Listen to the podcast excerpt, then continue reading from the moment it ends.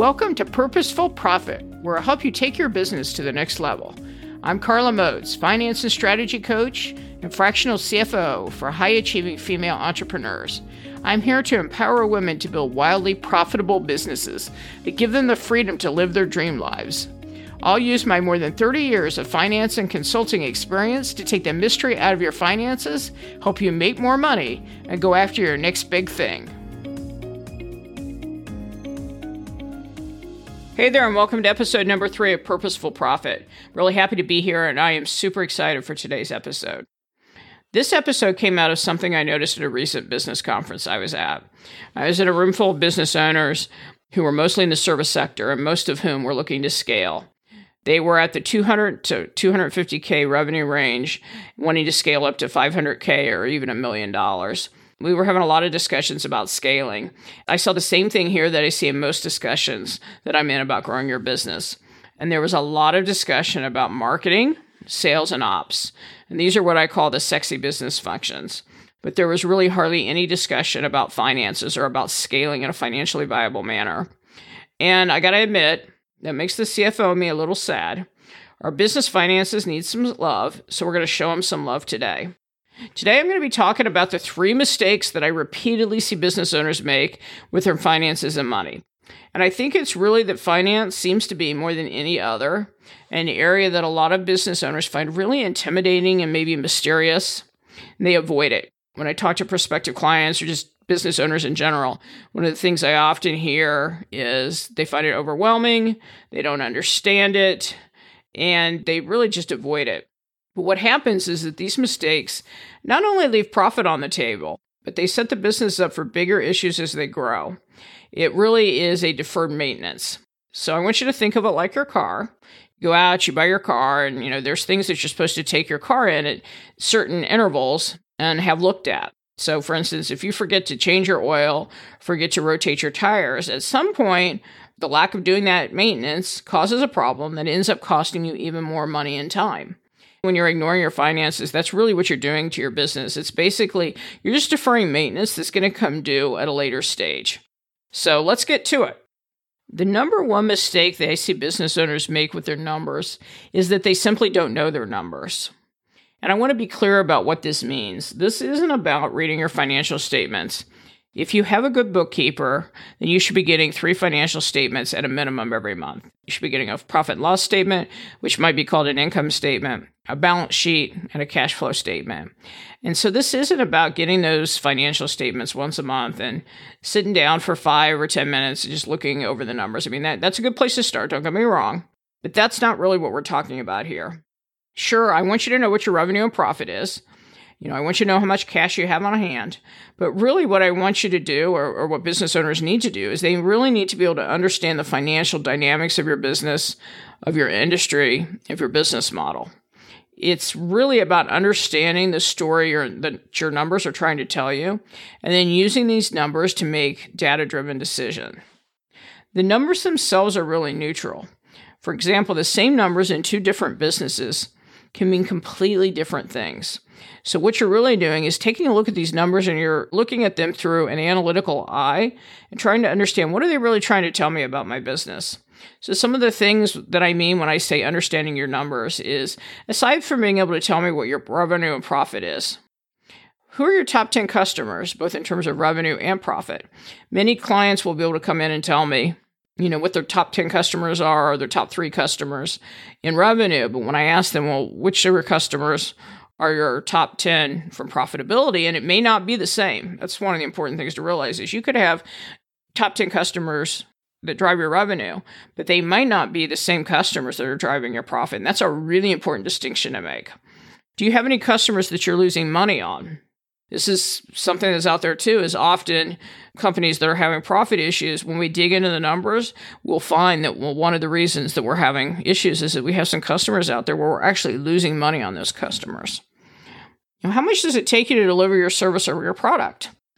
This is an important thing to know. Do you know how much it actually takes you to fulfill and deliver your service or your product so that you make sure you're making money on it?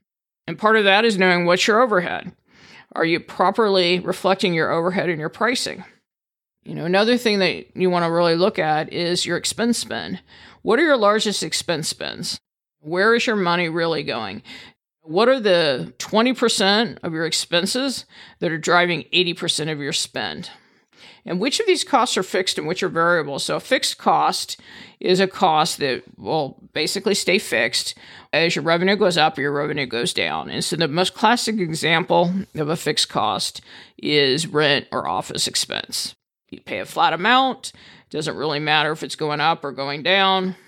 But there are other fixed expenses. For instance, in my business, my cost for my Zoom account, that's fixed. It's not going up or not going down. It doesn't matter if I have one client or I have 500 clients, I'm paying the same amount for Zoom. So it's really going through and looking at your expenses and really understanding the dynamic of your expenses. A variable expense is an expense that as your revenue increases, that expense is going to go up. And as your revenue goes down, that expense is going to go down. And also looking at who are your largest vendors. Who are the vendors that you're spending the most money with? And here's one thing I see a lot of business owners doing is they outsource their books to a bookkeeper. And when they do that, they are really outsourcing not just the books, but really the ownership of your numbers.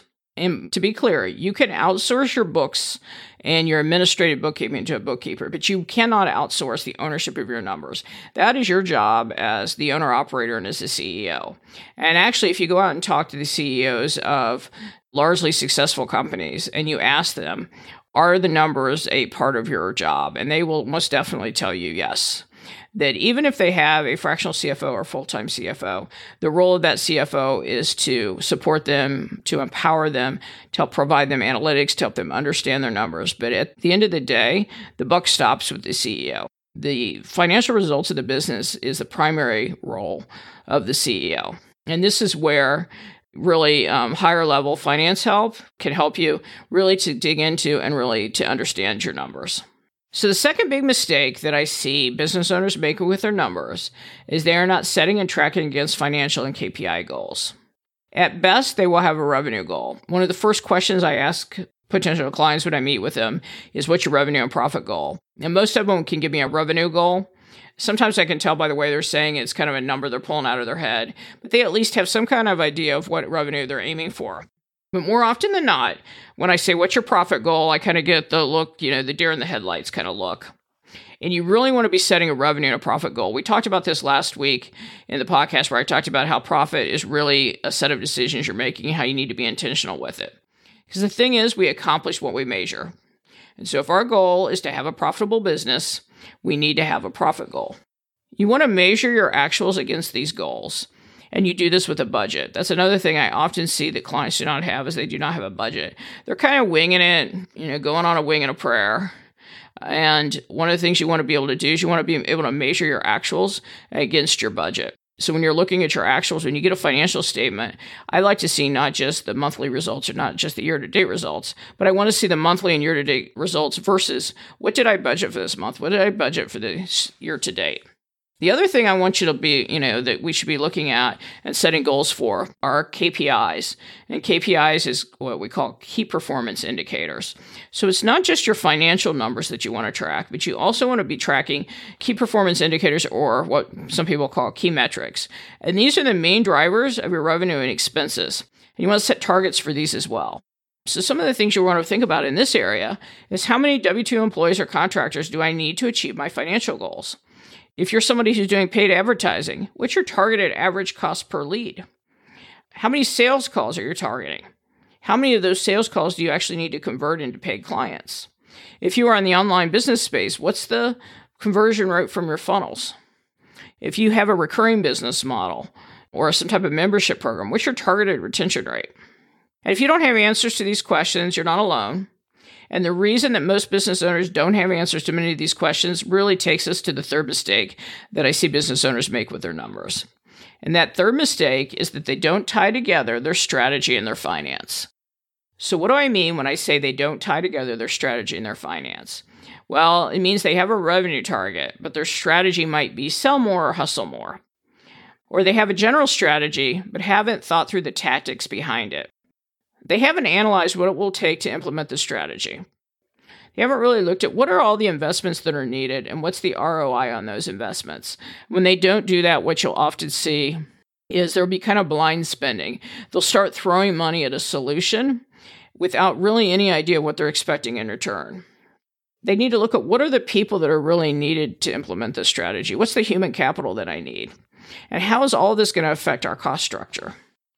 One of the biggest things that I'll see, and one of the ways that all of this manifests, is that they start scaling and they take lots and lots of action, you know, lots of massive action, but they are not ensuring they're doing it in a financially viable manner. And these are the clients that come to me again at two or three million who have five or ten percent profit margins and in a you know in a service business, I would expect higher profit margins than five or ten percent. Five or ten percent profit margins in certain industries is actually a good number, but most of my clients are in a service based industry, and those are low profit numbers for the service based industry. So, what scaling really means is that we're going to grow revenue at a greater rate than expenses. This is what makes you more profitable. The goal isn't just to chase a big revenue number. And so, circling back to really what brought me to record this episode today, when I'm sitting in discussions with people we're talking about scaling, 99% of the discussion is around driving sales and around marketing to drive those sales. And again, don't get me wrong, sales are necessary. You need to have sales, and sales is a key part of scaling. But the goal here isn't just to chase a big revenue number, because that just leads to burnout. It also leads to profit and cash flow issues. We have to be able to pay ourselves and get a profit. Otherwise, why are we scaling? Are we scaling just, you know, for the ego of hitting a big number just to say we did it? No, we're, we're scaling because we want to make our business more efficient. We want to reach more people. We want to have more impact, but we also want to make a profit along the way. And again, this is another reason that a budget comes in really handy because it really forces you to think through intentionally how you're executing your strategy.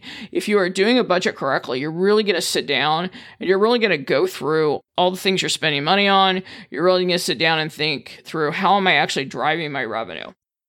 And how does all this manifest when the finance and strategy isn't tied together?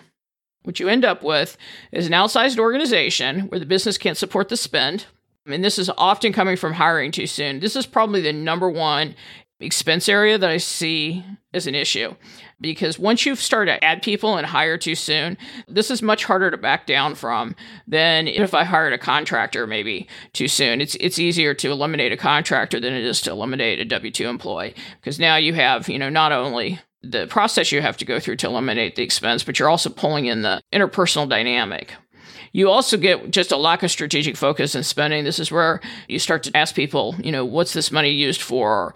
Or, you know, what is the return on this money? You really, you're not really able to get answers. So I'm going to hop off my soapbox for a second now. And if this resonated with you, if any of these mistakes are mistakes you say, hey, yes, I definitely have done this or I've I can see myself in this, I want you to know you're not alone. These are really common issues I see in small businesses as they grow. And there's nothing to feel ashamed about. Much of it is because small businesses typically haven't had access to high level strategic finance help at the earlier stages of their business. Until now, you can start showing your business finances some love and start being proactive by working with a professional CFO and a coach who can help you with that and who can help you see the big picture. If this sounds interesting to you, go over to www.carlamoats.com forward slash work with me to book a free financial strategy assessment. This is a call where I take you through a quick process to assess your financial health, and then we map out three things you can do to improve your financial health so you can hit those goals you have. And I hope this has been helpful to you, and I will see you next week. Thanks so much for listening to the show. Remember that your finances deserve some love. Finance doesn't have to be complicated or overwhelming, and you do not have to do it alone. I'd love to talk to you about your business, so please come on over to www.carlamoats.com to learn more. Or if you're ready for financial and strategy support that will uplevel your business, go to www.carlamoats.com forward slash work with me to book your free financial assessment. And the last favor I'll ask is for you to help me get out the word.